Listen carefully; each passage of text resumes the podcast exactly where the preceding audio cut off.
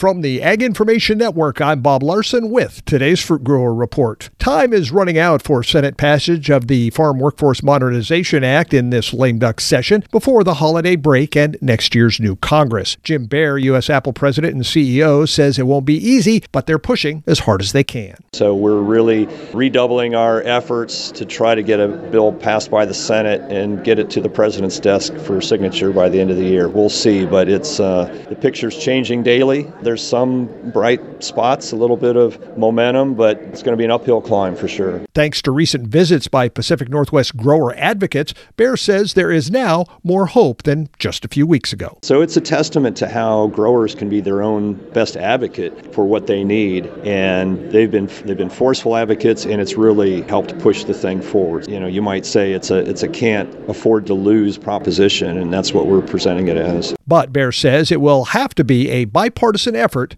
to get it through. The House bill wasn't perfect, we acknowledge that, but it was what was politically possible. And that's going to be the same with any bill that emerged from the Senate. It's going to be uh, required that both Republicans and Democrats are going to have to come together. Bair says they really need to put aside their petty political differences and come together for the benefit of U.S. agriculture in general, but Pacific Northwest agriculture in particular. And this has been today's Fruit Grower Report. I'm Bob Larson from the Ag Information Network.